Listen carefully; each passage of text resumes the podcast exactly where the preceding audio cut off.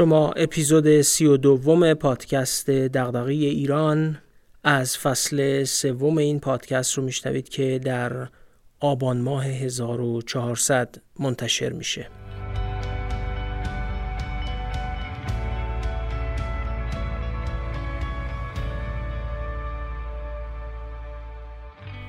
من محمد فاضلی هستم نویسنده کانال دغدغه ایران در تلگرام و صفحه‌ای با همین عنوان در اینستاگرام که با کمک همکارام پادکست دغدغه ایران رو هم منتشر می‌کنیم. ما تو این پادکست کتابا یا متونی رو به شنونده معرفی می‌کنیم که از دل اونا میشه ایده ها و مباحثی درباره توسعه و بهبود مسائل جامعه ایران رو یاد گرفت یا به سوالاتمون درباره توسعه ایران بهتر و بیشتر فکر کرد سوالاتی از جنس دغدغه ایران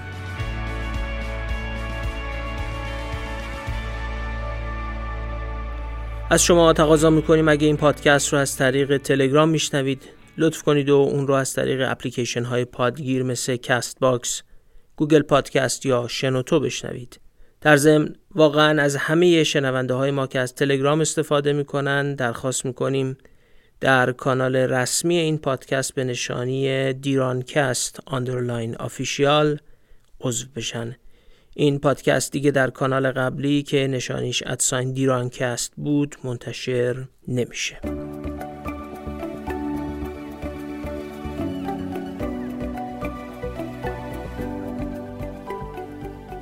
در اپیزود سی و یکم که اولین اپیزود از فصل سوم پادکست دغدغه ایران بود دو تا کار انجام دادیم.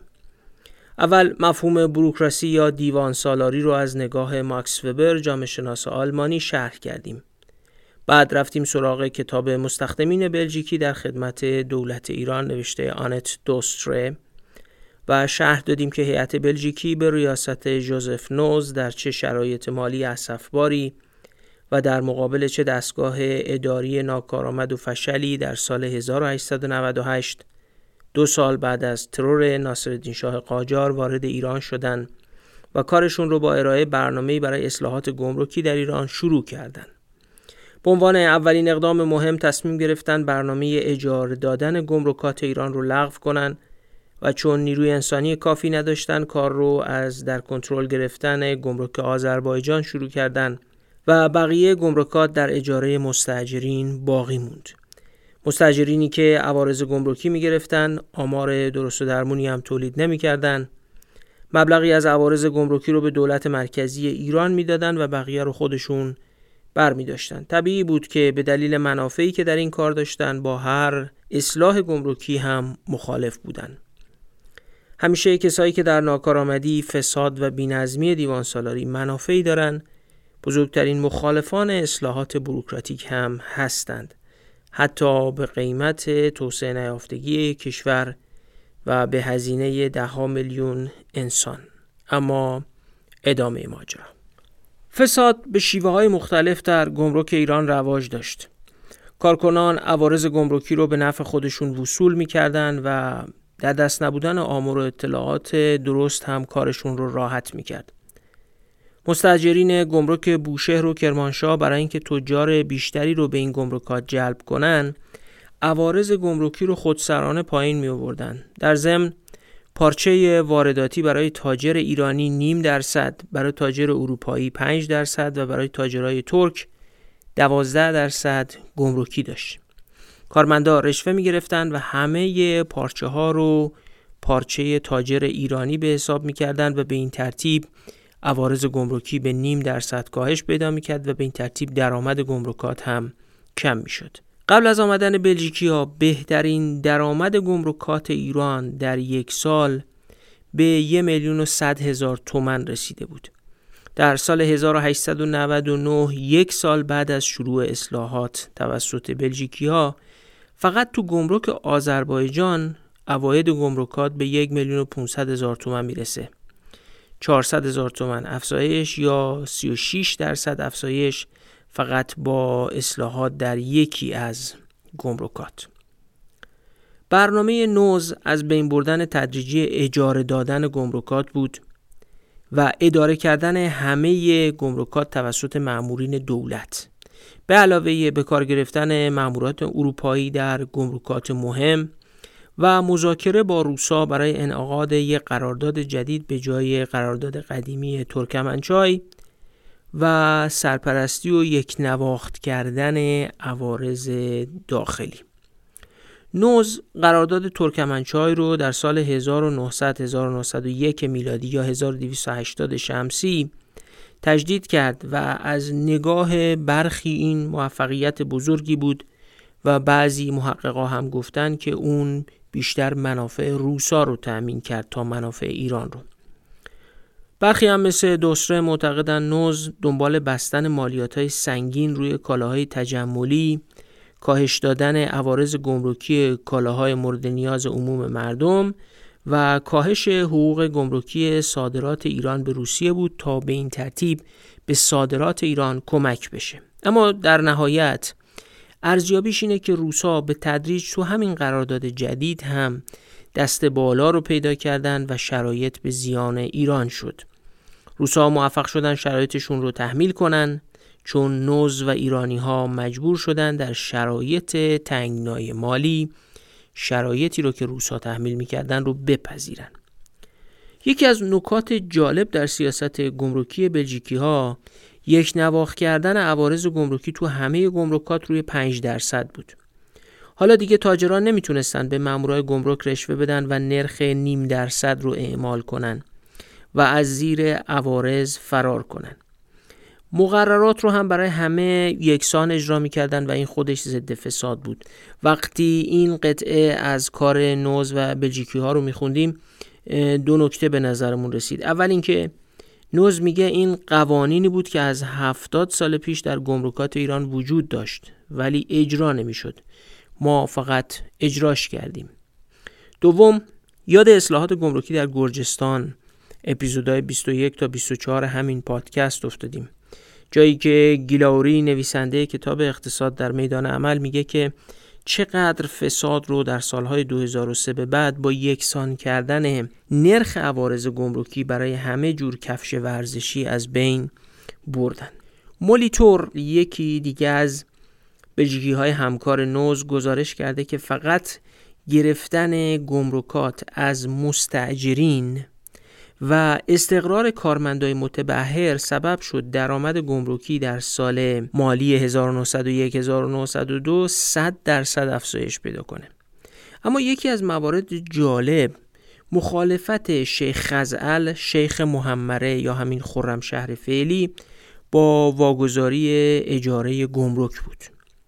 این ماجرا ماهیت دشواری متمرکز کردن قدرت بروکراسی رو هم نشون میده. این شیخ هر سال گمرک رو اجاره می کرد و به علاوه بر درآمد سرشاری که از این محل گمرک به دست می آورد در بین مردم محلی هم حیثیتی براش داشت. اما نکته مهمتر این بود که از نظر شیخ واگذاری گمرک به دولت مرکزی به معنای پذیرش اقتدار و پذیرش مداخله دولت مرکزی تو هیته خودش بود. انگلیسی ها هم از شیخ خزعل حمایت می‌کردن و البته در نهایت مقرر شد که مالیات سالیانه محمره یا شهر نصف بشه و شیخ هم حقوق خصوصی بگیره و در مقابل اجاره گمرک رو واگذار کنه. این در اصل نوعی پرداخت تاوان به یک قدرت محلی بود. همینجا یه نکته رو بگم. اساسا ساختن بروکراسی قوی به این معنیه که چتر نفوذ و اقتدار دولت مرکزی در سطح کل محدوده سرزمینی گسترده بشه. قدرت های محلی با این اقتدار مخالفت می‌کنن و حتی امروز هم تو دنیا دولت ها کم و بیش با چالش قدرت های محلی مواجهن این چالش تو کشورهایی که هنوز تجربه دولت ملت شدن ایجاد هویت ملی و توسعه دستگاه بروکراتیک رو به مدت چندین دهه ندارن بیشتره. حکومت ها تو آفریقا جایی مثل افغانستان یا حتی بخش هایی در آمریکای لاتین با همین مشکل مواجهن. این مشکل رو بیافزایید به اینکه هر کسی می‌خواست در ایران قدرت اداری ایجاد کنه تو شمال با قدرت روسا و در جنوب با قدرت و مقاومت انگلیس هم مواجه می‌شد. تو این اوضاع احوال یکی از کارهایی که بلژیکی ها در ایران درگیرش میشن سامان دادن وضعیت ادارات پست ایرانه. قبل از بلژیکی ها یه اتریشی به اسم ریدو سال 1874 استخدام شده بود که بعد از سه سال با ناامیدی کامل برگشت. الگوی گمرکات تو پست هم بود. پست رو دولت به مستجرین اجاره می‌داد. مستجرم هیچ کاری برای اصلاحات نمی‌کرد چون اصلاحات درآمدش رو کم می‌کرد مشکل بلژیکی ها در پست با روسا یا انگلیسان نبود بلکه با ایرانیایی که از وضع قبلی و نابسامان پست سود می بردن مشکل داشتند. از جمله برخی سران ایلات به محموله های پستی حمله می‌کردند و خیلی هم سریح می‌گفتند که اگه حمل و نقل پست بهشون واگذار بشه امنیت محموله های پستی هم برمیگرده. البته بلژیکی ها بالاخره تو سال 1900 مدیریت پست ایران رو به عهده گرفتن و 25 سال همین کار رو ادامه دادن و تا اندازه زیادی هم موفق بودن. اگه یادتون باشه ماکس وبر معتقد بود برای ایجاد بوروکراسی مدرن ارتباطات و وسایل حمل و نقل خیلی اهمیت داره. حالا وضع پست ایران پایان قرن 19 هم رو تصور کنید.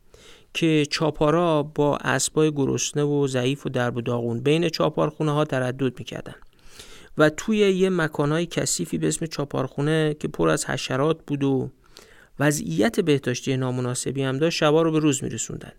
طبیعی بود که با این نظام ارتباطی تو کشوری به بزرگی و عرض و طول ایران ایجاد یه نظام اداری چه مشکلاتی داشت.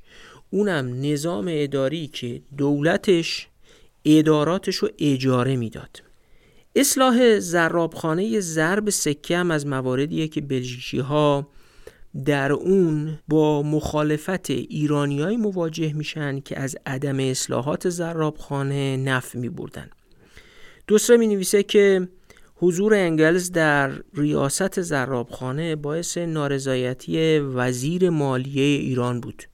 چون خود وزیر مالیه به سراحت می‌گفت مخفی هم نمی‌کرد که زرابخانه رو به نفع خودش میگردونه و اصلا دوست نداره اروپایی توش مداخله کنن.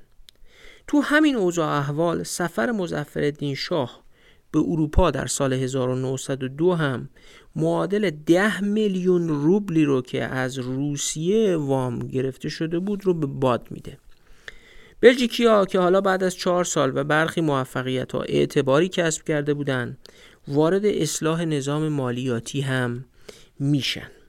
قبلا مختصری درباره نظام مالیاتی ایران تو اپیزود 31 گفتیم. بعدا هم بیشتر بهش می‌پردازیم. دوسره میگه اصلاح نظام مالیاتی چنان کار عظیمی بود که اصلا امکانات دولت در ایران براش کفایت نمی کرد بعدا کسایی مثل مورگان شوستر آمریکایی و آرتور میلسپو هم که وارد این عرصه شدن از دشواریهاش نوشتن که در اپیزودهای بعدی بهش می‌پردازیم. اما همین ورود به عرصه مالیات رو یکی از اشتباهات بزرگ بلژیکی ها دونستن. نوز در اصل پذیرفت همزمان چند کار مهم یعنی اصلاح گمرکات اصلاح مالیاتی و اصلاح اداره پست رو با هم انجام بده. این خودش خلاف اصل اول بروکراسیه که ماکس وبر شرح می‌کنه. تفکیک وظایف برای مقامات.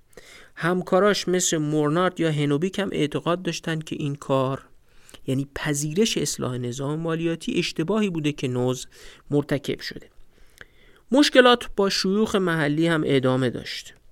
آشوب علیه بلژیکیا تو منطقه خلیج فارس شروع شده بود. مردم محلی خودشون رو موظف به اطاعت از شیخ می‌دونستن نه دولت مرکزی. و کسی مثل شیخ حسن تو بندر مقام حتی رئیس بلژیکی گمرک اعزامی از تهران رو جواب کرده بود. گزارش لامبرت مولیتور نشون میده که تأسیس گمرک در سه بندر کوچیک مدت زیادی طول کشید. و شیوخ و رؤسای گمرک هر از چند گاهی با هم درگیری هم پیدا می‌کردن اصلاحات نوز که همه حتی شاهزاده ها و خانواده هاشون رو موظف به پرداخت عوارض گمرک می‌کرد.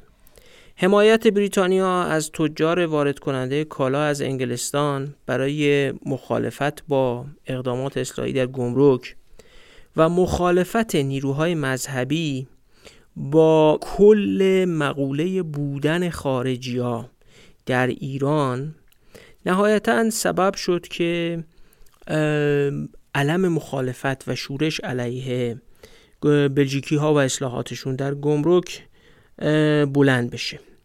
شورشی که روحانیون در سال 1903 یا 1282 هجری در تبریز رهبری کردند حتی به فرار پریم رئیس بلژیکی گمرک از تبریز به مرند هم منجر شد یکی از نکات مهم درباره تاریخ عصر قاجار اینه که تجار ایرانی در این عصر خیلی قدرت گرفته بودند.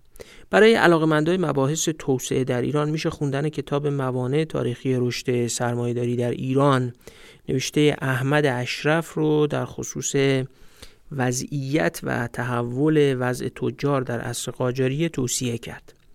حالا تجار در عصر قاجار قوی شده بودند و همونها بودند که از مواهب نظام گمرکی بینظم و نسق سابق هم بهرهمند بودند و به همین دلیل مخالف اصلاحات گمرکی هم بودند. این قدرت تجاری با قدرت مذهبی هم همراه می شد دوسره می نویسه امیر بهادر رئیس گارد شخصی شاهی روز صبح گفته بود که امام حسین علیه السلام رو در خواب دیده که به او گفته اصلاح مالیات که بلژیکی ها نقشش رو می‌کشن شومه. و یکی از اطرافی های شاه هم مدعی شده بود که همین هشدار رو از امام علی علیه السلام در خواب شنیده. جالبه که وزیر مختار انگلیس توی یکی از گزارشاش به لندن نوشته احمقانه است ولی شاه را تحت تاثیر قرار می دهد. ولی نکته مهمتری که آقای وزیر مختار انگلیس تو گزارشش نوشته این جمله است. لازم نیست برای درک این اشکالات علی علیه السلام را در خواب دید. اصلاح کنندگان مالیات ارزی و نمایندگان آنها در ولایات با تیر و تفنگ مواجه خواهند شد. این عبارت در اصل کنه و حاق مطلب دشواری اصلاحات مالی در ایران رو نشون می‌داد. قبلا گفته بودیم که ادمون برک گفت تاریخ مالی دولت در واقع همون تاریخ دولته. و ماکس وبر می‌گفت ایجاد یه دستگاه اداری منظم نیازمند تأمین مالی منظمه که باید با مالیات صورت بگیره. و دولت ایران عصر قاجار وقتی می‌خواست نظام مالیات ارزی رو اصلاح کنه باید با تیر و تفنگ قدرت های محلی هم مواجه می شد.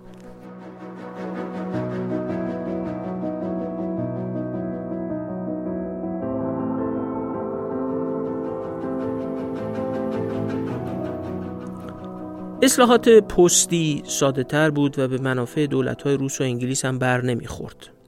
ایران به پیمان های پستی بین المللی هم پیوسته بود و کار اصلاحات با مشکلات کمتری پیش می‌رفت. سال 1902 یا 1281 سرویس حوالجات پستی داخلی ایجاد شد و سال بعدش ایران به معاهده بین المللی پست پیوست و سرویس بسته های پستی افتتاح شد. سال 1904 هم چندین دفتر پستی برای تبادل مکاتبات و بسته ها با روسیه، هندوستان و آلمان ایجاد شد. اما اقدام خطرناک و چالش برانگیز نوز ایجاد صندوق سلطنتی تو سال 1904 یا 1283 هجری بود. نوز در اصل می‌خواست هماهنگی بین بخشای مختلف ادارات مالیه کشور رو تقویت کنه یا اصلا ایجاد کنه. حالا درآمد گمرکات، پست و مالیات باید وارد یه صندوق واحد می‌شد. این همون چیزیه که یه دولت مدرن نیاز داره. یعنی خزانه خزانه واحد برای اطلاع از درآمدها و هزینه ها که در ایران قبلا وجود نداشت. مشکل اصلی نظام یه همچین ساختار واحدی و خزانه واحدی این بود که نظام مالیات مشکل داشت.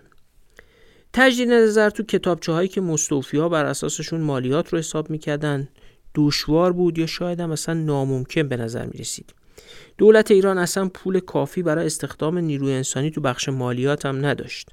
مالیات زمین رو به پول نقره حساب می‌کردن که ارزشش از موقع تنظیم دفاتر مالیاتی تا زمانی که بلژیکی ها در ایران بودن ارزش پول نقره نصف شده بود.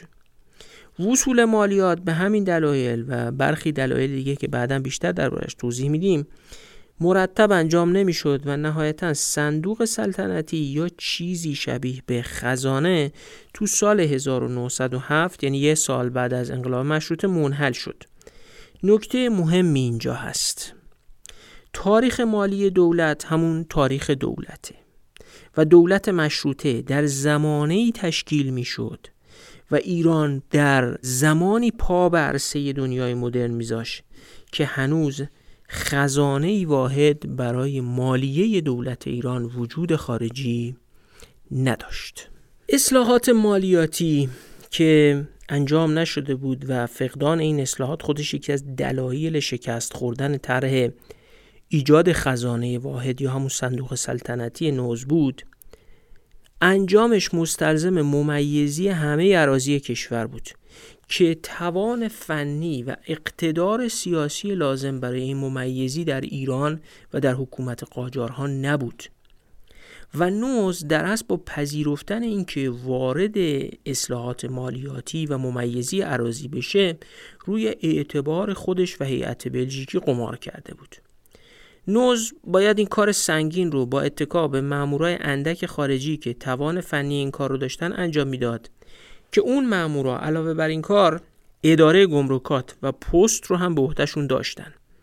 شیوخ و قدرت های محلی که خارج شدن گمرک رو از کف اختیارشون بر نمیتابیدن حالا به راحتی تن به ممیزی عراضی و ایجاد نظام مالیاتی یک پارچه هم نمی‌دادن. حالا میشه ماهیت دولت قاجارا رو بهتر فهمید. وقتی دوسره میگه هیته اقتدار قاجارها از مرزهای تهران فراتر نمی‌رفت و هر حاکم محلی به سرعت تو محل استقرار حکومتش مستقل می‌شد دقیقا به همین خصیصه اشاره می‌کنه. چیزی به عنوان دولت متمرکز قاجار که بر یه هیته سرزمینی ایران سیطره داشته باشه وجود خارجی نداشت. حکومت استبدادی بود اما نه استبدادی فراگیر و متمرکز بلکه استبداد حکام و قدرت های محلی یا منصوب حکومت مرکزی که خودشون خودسرانه بر محدوده ای از کشور حکومت می‌کردن.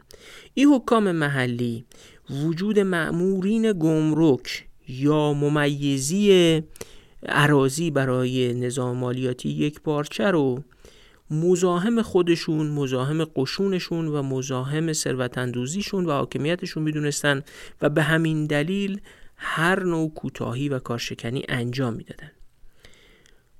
موسیو جوزف نوز طی ماجراهایی که موضوع بحث ما نیست در سال 1907 یا 1286 شمسی از کار برکنار میشه. مسئله اصلی مخالفت نف برندگان سابق با اصلاحات پیشنهادی نوز بود. زل سلطان برادر شاه در اصفهان اداوت شخصی با رئیس گمرک منصوب نوز داشت و تو تهران هم بودن کسایی که با نوز مخالفت می‌کردن و مسئله مخالفتشون اصلاحات مالی، حقوق یا قطع شدن مستمری های چرب خودشون بود. عمده تجار هم اصلاحات گمرکی منجر به افزایش درآمد گمرکات رو به زیان خودشون می‌دیدن و نمیپسندیدن. یه نکته مهم هم در این وسط وجود داره. افزایش ظرفیت حکومت و درآمدش.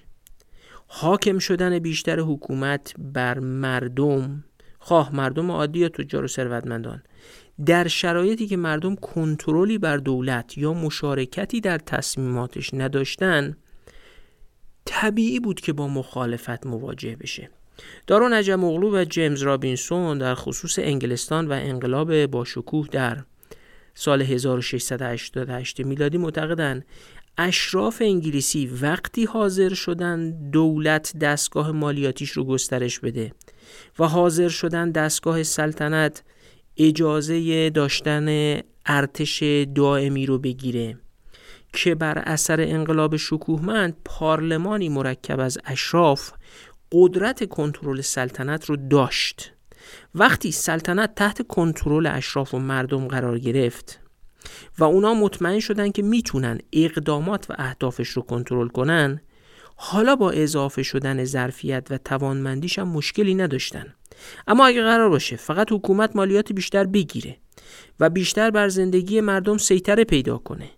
اما در مقابل پاسخگوییش در مقابل مردم افزایش پیدا نکنه مخالفت مردم و اشراف با افزایش ظرفیت حکومت از مسیر اصلاح مالی عمومی کاملا محتمل و حتی اقلانیه جالبه که جوادخان دوله که خودش وزیر مختار ایران در بلژیک بود و طرفدار و واسطه استخدام هیئت بلژیکی وقتی اصلاحات به منافعش برخورد به مخالف جدی بلژیکی ها تبدیل شد. درسته که این مخالفت ها نفع طلبانه بود ولی می‌شد این منطق رو هم در پسش دید. وقتی ظرفیت حکومت افزایش پیدا می‌کرد پاسخگوییش بیشتر نمی‌شد. خانم دوسره در این بخش ها از کتاب شرحی هم بر انقلاب مشروطه آورده و علتهاش که موضوع بحث ما نیست. اما یه نکته مهمه.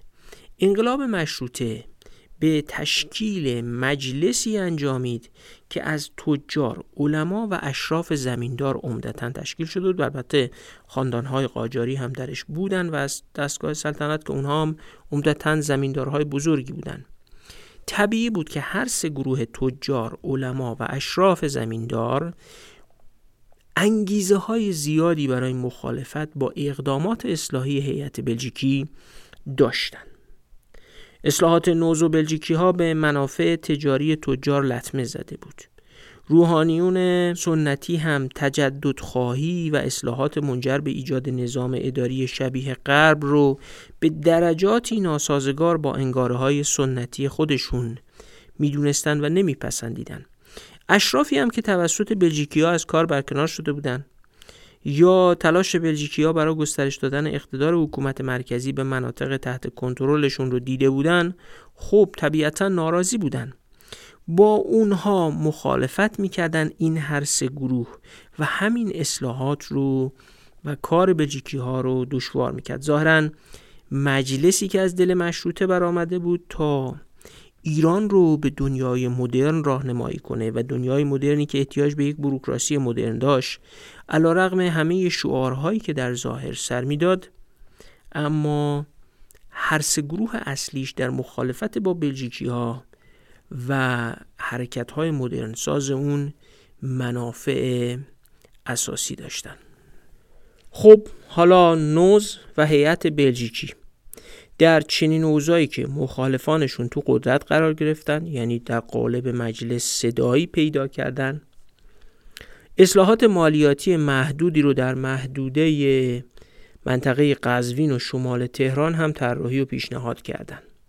قرار بود یک کمیسیون ایالتی با عضویت دو مهندس بلژیکی لامبرت مولیتور و دو نفر مهندس ایرانی یه مستوفی و معاونش و دو نفر متخصص از تهران و دو نفر از قزوین تشکیل بشه تا این اصلاحات مالیاتی رو تو این منطقه انجام بدن. هدفم این بود که فرستی از املاک هر دهکده با مشورت کت خدای محل تهیه بشه. وسعت، موقعیت و خصوصیات زراعی و تعداد کارگرها و حیوانات و نوع و مقدار آب و و درآمد اون عراضی تعیین و ثبت و ضبط بشه. طبیعی بود که یه همچین چیزی برای ایجاد یک نظام مالیاتی ضرورت تام داشت. توجه کنید ما در عصر مشروطه تو نقطه قرار داریم که تازه داره با مشارکت یه هیئت بلژیکی طرحی برای تهیه آمار و اطلاعات اولیه برای حکومت داری تهیه میشه تا در مقیاس کوچیک تهران و قزوین اجرا کنن. نوز پیش بینی کرده بود که 26 نفر مهندس بلژیکی برای اجرای این برنامه به هیئت بلژیکی اضافه بشن. درست موقعی که گویی همه مخالفانش متحد شده بودند و در قالب مجلس قرار بود این کار انجام بشه. خب گفته شده که اخلاق و رفتار متکبرانه نوز هم مزید بر علت شده بود و همه اینها سبب شد که بعد از اتفاقاتی نوز از ایران اخراج بشه. بعد از اخراج نوز از ایران معلوم شد حسابای گمرک هم اختشاش داشته و البته محاسبات بعدی بر اساس نظر دوسته حاکی از اونه که مورد مشکوکی تو محاسبات گمرک نوز به دست نیامد. نوز بالاخره به دلیل اعتراضات از ایران خارج شد. نوز اگر در اجرای قوانین هفتاد سال زمین مانده موفقیتی داشت و تو متمرکز کردن گمرکات موفق بود اما بزرگترین شکستش تو اصلاحات مالیاتی بود. گویی نوز هیچ وقت عظمت کاری رو که باید در ایران برای اصلاحات مالیاتی صورت می گرفت درک نکرده بود. نوز در ضمن بیطرفی سیاسی و محدود شدن به قراردادش یعنی سامان دادن به گمرکات ایران رو هم جدی نگرفت و با پذیرش مسئولیت اصلاحات در پست و بالاخص اصلاحات در مالیات خودش رو در معرض انجام کاری قرار داد که اصلا ظرفیتش وجود نداشت و او ظرفیتش رو نداشت. لامبرت مولیتور که خودش منتقد نوز در زمینه پذیرش مسئولیت مالیات بود بعد از نوز اصلاحات مالیات رو پذیرفت و خودش هم می‌دونست و نوشت که قبل از ممیزی همه کشور یعنی همه عراضی کشور هر نوع کوششی در زمینه اصلاحات مالیات بیهوده است. خودش معتقد بود پول زیادی برای ممیزی عراضی کشور لازمه و چنین پولی در ایران وجود نداشت. جالبه که هنوز بعد از 120 سال هم نظام ممیزی عراضی کشور اجرای طرح کاداستر و تعیین حدود و مالکیت عراضی با مشکل مواجهه و پدیده زمین خاری و بالاخص تجاوز به حدود عراضی منابع طبیعی و املاک عمومی رایج و یکی از منابع کسب ثروته. اولویت ما در اجرای طرح کاداس کاداس عراضی ملی و منابع طبیعی است که با کمک سازمان جنگل ها و مراتع امیدوارم انشاءالله امسال بتوانیم این طرح رو در این عراضی به اتمام برسانیم و با صدور سند مالکیت عراضی ملی و منابع طبیعی مانع سوء استفاده افراد سودجو بشیم اقدام دیگری که باز در اجرای این طرح ما در دستور کار داریم کاداستر عراضی دولتی است که مستلزم همکاری دستگاه های دولتی است. دستگاه های دولتی به کمک بیان که ما این طرح رو در این عراضی به اتمام برسونیم چرا که طرحی که موجب میشه مدیران و مسئولین به خوبی بتوانند زمین رو در کشور و همچنین مسکن رو مدیریت بکنن اجرای طرح کاداستر است. ماجرای اصلاحات نوز در امور گمرکی و مالیات و مشکلات و مخالفت هایی که با اون روبرو میشه نکته مهمی رو آشکار می‌کنه. لامبرت مولیتور در دسامبر 1907 نوشته بود شیفتگی ادهی که ملقب به ژان پرسان یعنی ایرانیان جوان هستند مسخره آمیز است آنها نسبت به اصلاحات و امکان تغییر کشور عقب افتادهشان به یک کشور اروپایی خوش باورند همه کسانی که زبانهای فرنگی می‌دانند قوانین بلژیک و فرانسه و ایتالیا و آلمان و ژاپن و چین را به سرعت ترجمه می کنند و قانون می نویسند. مولیتور فهمیده بود که ارتقای ظرفیت حکومت تو ایران و ساختن یه نظام اداری که ظرفیت اجرای اون قوانین رو داشته باشه چقدر دشواره و ایرانیای جوان چقدر از این واقعیت قافلن موسیو بیزو فرانسوی هم که بعد از نوز مسئول سامان دادن به مالی ایران شد. علیرغم پیشنهاداتش که توی گزارش سی صفحه‌ای به زبان فرانسه نوشته بود نتونست کاری از پیش ببره. حسن نفیسی تو سال 1927 یک کتابی داره درباره این موضوع. معتقده که بیزو برای مشاوره استخدام شده بود نه برای کار اجرایی. سختی و دشواری کاری مثل اصلاح نظام مالیاتی ایران از او بر نمی اومد.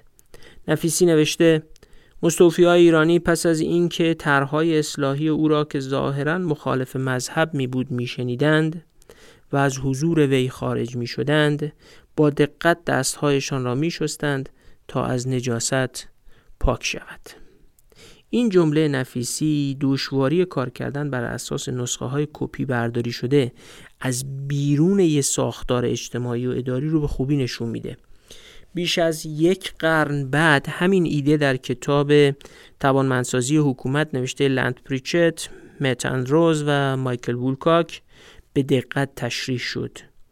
خوشبختیم که ترجمه فارسی این کتاب رو که جعفر خیرخواهان و مسعود درودی به فارسی ترجمه کردن و نشر روزنه منتشر کرده در دست داریم تا انشالله یه روزی بتونیم تو همین پادکست بهش بپردازیم پنج سال بعد از انقلاب مشروطه تو سال 1911 شرایط مالی کشور رو به وخامت رفته بود. دوباره بحث قرض گرفتن از روسیه مطرح بود. ایران رو اختشاش فرا گرفته بود و یه ناظر خارجی نوشت جو سیاسی بسیار بد است حتی شبهی از حکومت باقی نمانده. هرج و مرج کامل حکم فرماست و ایران درگیر اختشاشات غیرقابل تصور است. هیچ وزیری جرأت ندارد درباره هیچ موضوعی تصمیم بگیرد. همه از توطعه های مجلس و سایه مسئولیت می ترسند. بهترین کار آنها مخفی شدن، جواب ندادن به سوالات و جلوگیری از هر گونه پیشرفت امور است. تقریبا در مدت هشت روز سه وزیر استعفای خود را پس می‌گیرند و چند روز بعد آن را از نو ارائه می دهند. تو این اوضاع احواله و حالا وقتیه که استیصال مالی دولت ایران انتخاب و پذیرش یه هیئت آمریکایی به ریاست مورگان شوستر رو به مقامات دولت و مجلس مشروطه تحمیل کرده. داستان مورگان شوستر رو به روایت خودش در اپیزود 33 و 34 رو میشنویم.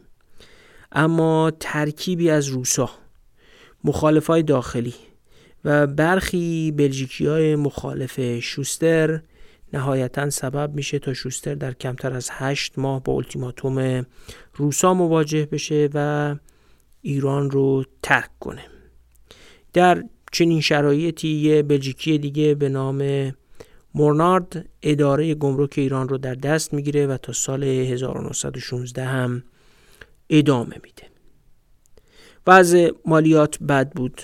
زرابخانه پس از نوز به ایرانیا واگذار شده بود و مورنارد به درستی فکر می‌کرد که قبل از بررسی جمعآوری مالیات ها و ممیزی مجدد اصلاحات واقعی غیر ممکنه. یعنی دوباره اصلاحات در ایران منوط شده بود به اصلاح نظام مالیاتی. اما در این حال ناچار بود با همون دفترچه های مالیاتی مستوفیا کار کنه و فقط موقتا وصول مالیات رو به مامورای دولتی واگذار کرد. همین کارم تا حدی از اخاذی مستوفیا کم کرد و کار بهبود یافت. ولی مورنارد هم دوباره علاوه بر دشمنی های خارجی و داخلی با مشکل نبود ظرفیت فنی تو دستگاه اداری مواجه شد. این نبود ظرفیت از کمبود نیرو انسانی تا تجهیزات رو در بر می گرفت. معمور گمرک محمره در سال 1912 گزارش کرده که قنصول های روس به جلوگیری از وصول مالیات اکتفا نمی کردند و اواید دهات خالصه را نیز توقیف می نمودند. ایرانیان هم برای فرار از مالیات به تابعیت روسیه در می آیند و حتی مقتدرترین شاهزاده ها از خانواده سلطنتی از این کار احساس خجالت نمی کنند. می‌بینیم که اصلا دولت بعد از مشروطه هیچ اقتدار مشخصی بر سراسر سرزمین ایران نداره و کشوری مثل روسیه قادر کل اقتدار حکومت رو به سخره بگیره و شهروندا هم ترجیح میدن برای فرار از مالیات تحت تابعیت روسیه باشن. ما در همین شرایط تو سال 1913 شاهد یه اقدام مهمیم. در سال 1913 برای اولین بار تحت نظر مورنارد یه گزارش جامعی از وضعیت مالی ایران منتشر میشه. این گزارش نشون می‌داد که تقریبا 13 میلیون قران کسر بودجه وجود داره. بدهی خارجی ایران تو اون موقع 357 میلیون و 287 قران بود. یعنی بدهی خارجی ایران 27 برابر کسر بودجهش بود. تازه این موفقیت مورنارد بود چون شوستر دو سال قبلش کسری بودجه رو 110 میلیون قران برآورد کرده بود. افزایش درآمدهای مالیاتی فقط محصول برخی نظم و در امور مالی بود. انتشار ارقام سالیانه گمرک در زمان مورنارد هم شروع شده بود. کامیونا برای حمل بسته بین انزلی و ایران را افتاده بودند. اداراتی هم تأسیس شده بود و نظم و نسق بیشتر شده بود اما هنوز چیزی به اسم دیوان سالاری مدرن در ایران وجود خارجی نداشت. بلژیکی دیگه به اسم هینسن در سال 1914 به سمت خزاندار کل ایران منصوب میشه. این درست مصادف با زمانیه که روسا تلاش می‌کنن آذربایجان رو از ایران جدا کنن و تلاش قبلی مورنارد و حالا هینسن برای جلوگیری از سوء استفاده های خصوصی از مالیات ها آتش دشمنی رو هم بالا برده. طبقه ثروتمند ایران شرایط قبلی رو می‌خواست. قبل از اصلاحات. جالبه که در برخی متون جامعه شناختی علوم سیاسی ثروتمندان و طبقات بالا رو به عنوان حاملان اصلاحات و حامیان اون هم ذکر کردن. اما واقعیت تاریخی نشون میده طبقات اجتماعی کاری رو دنبال می‌کنن که به نفعشون باشه.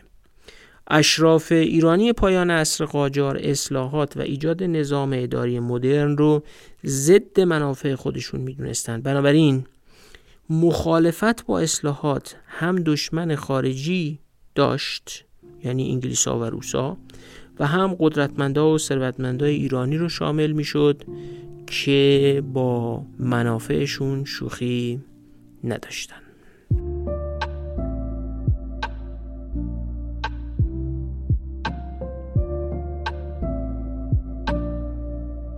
خب حالا وقتشه که حاصل کار خدمت بلژیکی ها در ایران رو از نگاه آنت دوستره و دو اپیزودی که بهش پرداختیم جمع بندی کنیم.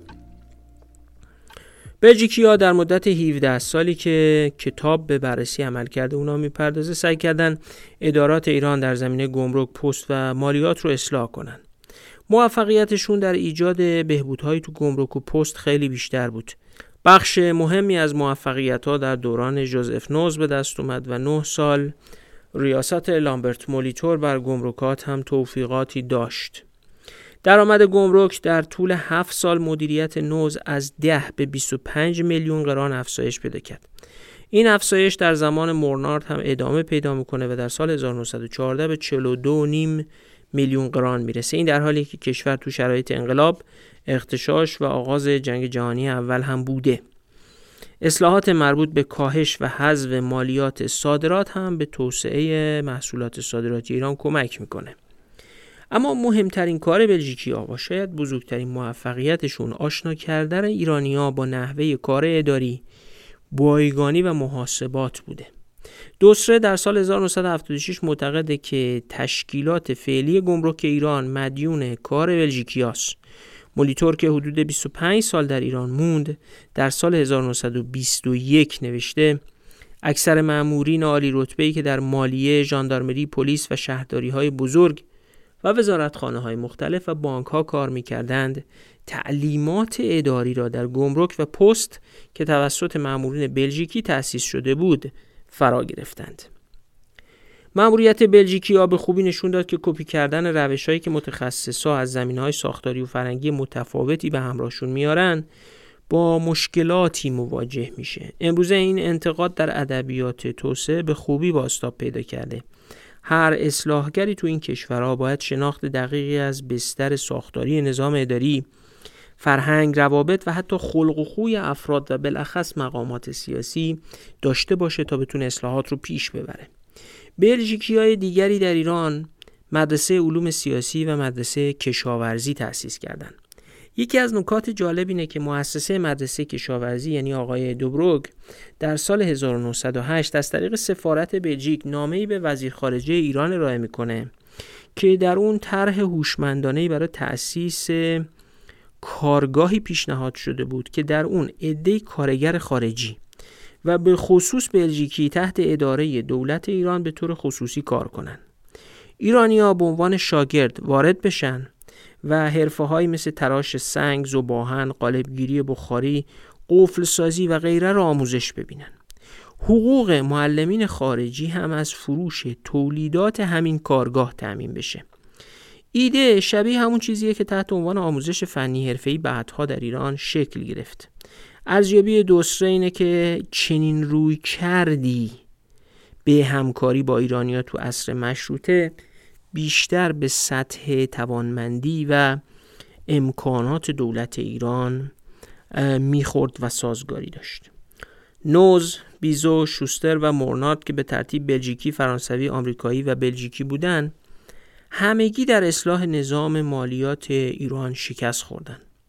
هرچند گزارش هایی که از اونا باقی مونده نقصان های ساختاری نظام مالیات ایران رو مشخص می‌کنه. اما مهمتر اینه که همگی در اصلاح چیزی شکست خوردن که به اعتقاد همه اندیشمندای مهم بنیاد حکمرانیه.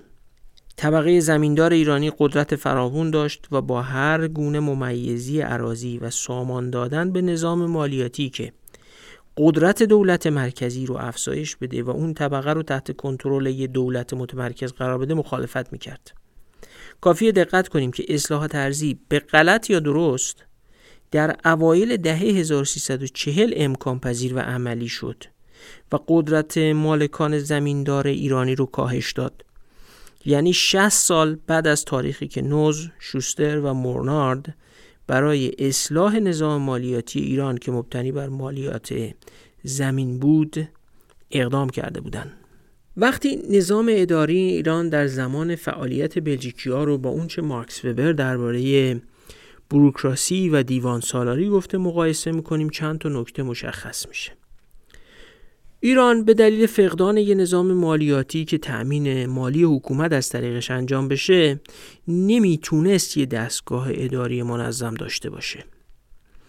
نیرو انسانی آموزش دیده برای کار در بروکراسی اصلا وجود خارجی نداشت.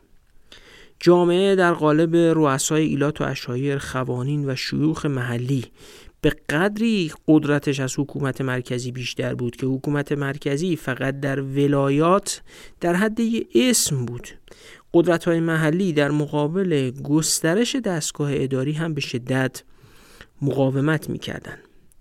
نفوذ و قدرت روسیه و انگلستان هم مانعی جدی در مقابل گسترش قدرت حکومت مرکزی در ولایات بود. نظام ناکارآمد و فاسد اداری منافعی برای گروه های مختلف داشت. که اگرچه هر کدوم سودشون رو می بردن اما در نهایت به زیان توسعه ملی تمام می شد وفاداری و احساس تعلق مردم بیشتر به قدرت های محلی مثل خوانین و شیوخ بود تا حکومت مرکزی. هویت ایرانی البته از قرنها قبل وجود داشت و تعلق به هویت ایرانی به طرق مختلف ایجاد و تقویت هم می‌شد. اما احساس تعلق و هویت یابی با حکومت قاجارا به عنوان واحد سیاسی ضعیف بود و در عمده مناطق اصلا وجود نداشت نظام حقوق ثابت برای کارکنان اداری امکان پذیر نبود چون یک نظام مالیاتی که تأمین کننده خزانه دولت برای پرداخت حقوق باشه وجود نداشت. فقدان پرونده های مکتوب و اسناد اداری ایجاد یه بروکراسی و دیوان سالاری رو ناممکن می‌کرد. طبیعی بود که سطح پایین سواد فقدان نظام آموزش عمومی و مدارس هم به نبود نیرو انسانی و در اصل نبودن توانایی ها برای تشکیل نظام پرونده و اسناد مکتوب کمک می‌کرد. کشور از همون زمان هم مشکل فقدان آمار و اطلاعات داشت. نکته مهم اینه که نه فقط ظرفیت فنی تولید آمار و اطلاعات کم بود بلکه مقاومت سیاسی در مقابل تولید آمار و اطلاعات وجود داشت. هر گونه تولید آمار و اطلاعات درباره اموال و زندگی مردم به معنای قدرتیابی حکومت به حساب می اومد و در شرایطی که مردم احساس می‌کردن قادر به کنترل حکومتی که قدرت می‌گیره نیستن طبیعی بود که با این گونه بالا رفتن ظرفیت حکومت مخالفت کنند.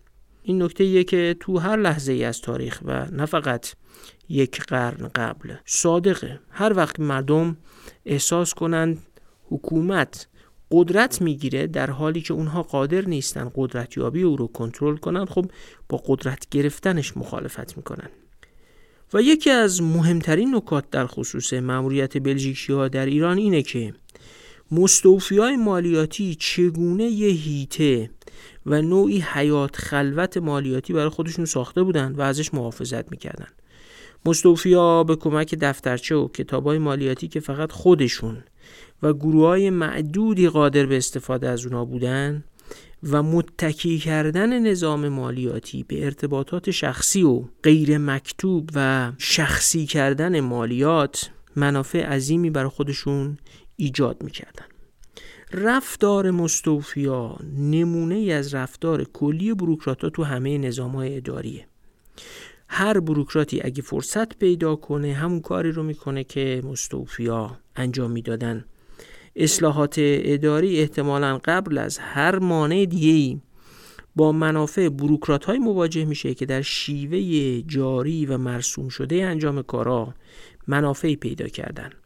این منافع به طرز ماهرانه به شیوه های مختلف تو دل نظام اداری پیچیده میشه و ابزارهای ماهرانه ای مثل همون خط و شیوه نگارشی که مستوفی ها کتابچه ها رو باش می نوشتن ابداع میشه تا از این منافع دفاع کنه.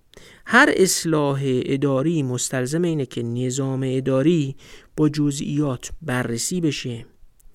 و اون رویه هایی که حافظ منافع نامشروع گروه های خاص تو نظام اداری هستن و ساز و کارهای تامین اون منافع شناسایی بشه. به همین دلیله که برخی حرفای کلی و نظریه های کلان قادر به شناسایی و درمان دردهای بروکراسی نیستند. هر بروکراسی حاوی دهها و صدها رویه، ابزار، ارتباطات و قواعد جزئی و کلیه که هر کدومشون قادرن به یه نحوی مخرب، مسبب فساد و حامی منافع خاص باشن. به همین دلیل هم است که برنامه های کلی و بالاخص یک ساننگاری که تصور می‌کنن مثلا میشه نظام اداری مالیات رو با همون روی کرد و شیوه اصلاح کرد که نظام اداری بخش سلامت اصلاح میشه نامزدای شکست خوردنن. کتاب مستخدمین بلژیکی در خدمت دولت ایران. به این ترتیب تصویری همزمان تاریخی و البته به همون اندازه معاصر از ضرورت های اصلاحات نظام اداری و ملزومات اون رو به ما عرضه می‌کنه. مسائلی که امثال بلژیکی ها مورگان شوستر، لامبرت مولیتور، مورنارد و بقیه باهاش مواجه بودن فقط مسائلی متعلق به تاریخ و یکصد سال پیش نیستن. اینها به کم و بیش به مسائل مزمن نظام اداری در ایران تبدیل شدن و امیدواریم که این بازخانی تاریخی به درک معاصر بودن این مسائل هم کمک بکنه. لازم قدردان آنت دوستره باشیم که این تاریخ رو به دقت ثبت کرده و بیش از اون از خانم دکتر منصوره اتحادیه استاد بازنشسته تاریخ دانشگاه تهران تشکر کنیم که 37 سال پیش این اثر ارزشمند رو ترجمه کردن و امروز در اختیار ماست.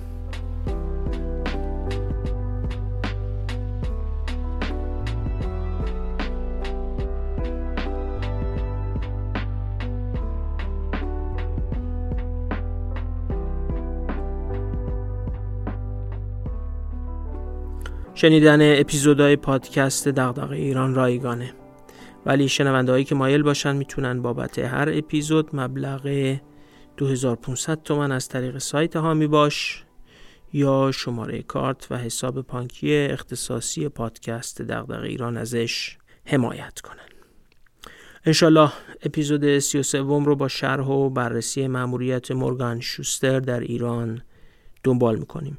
تا وجوه دیگری از نظام اداری و ظرفیت حکومت در ایران عصر قاجار رو بشناسیم و با موانع ساختن ظرفیت دولت در ایران بیشتر آشنا بشیم. از حمایتاتون به هر شیوه ای سپاس گذاریم. ایمیل ما هست دیرانکست at gmail.com منتظر نقد و نظرهاتون هستیم. فعلا خداحافظ.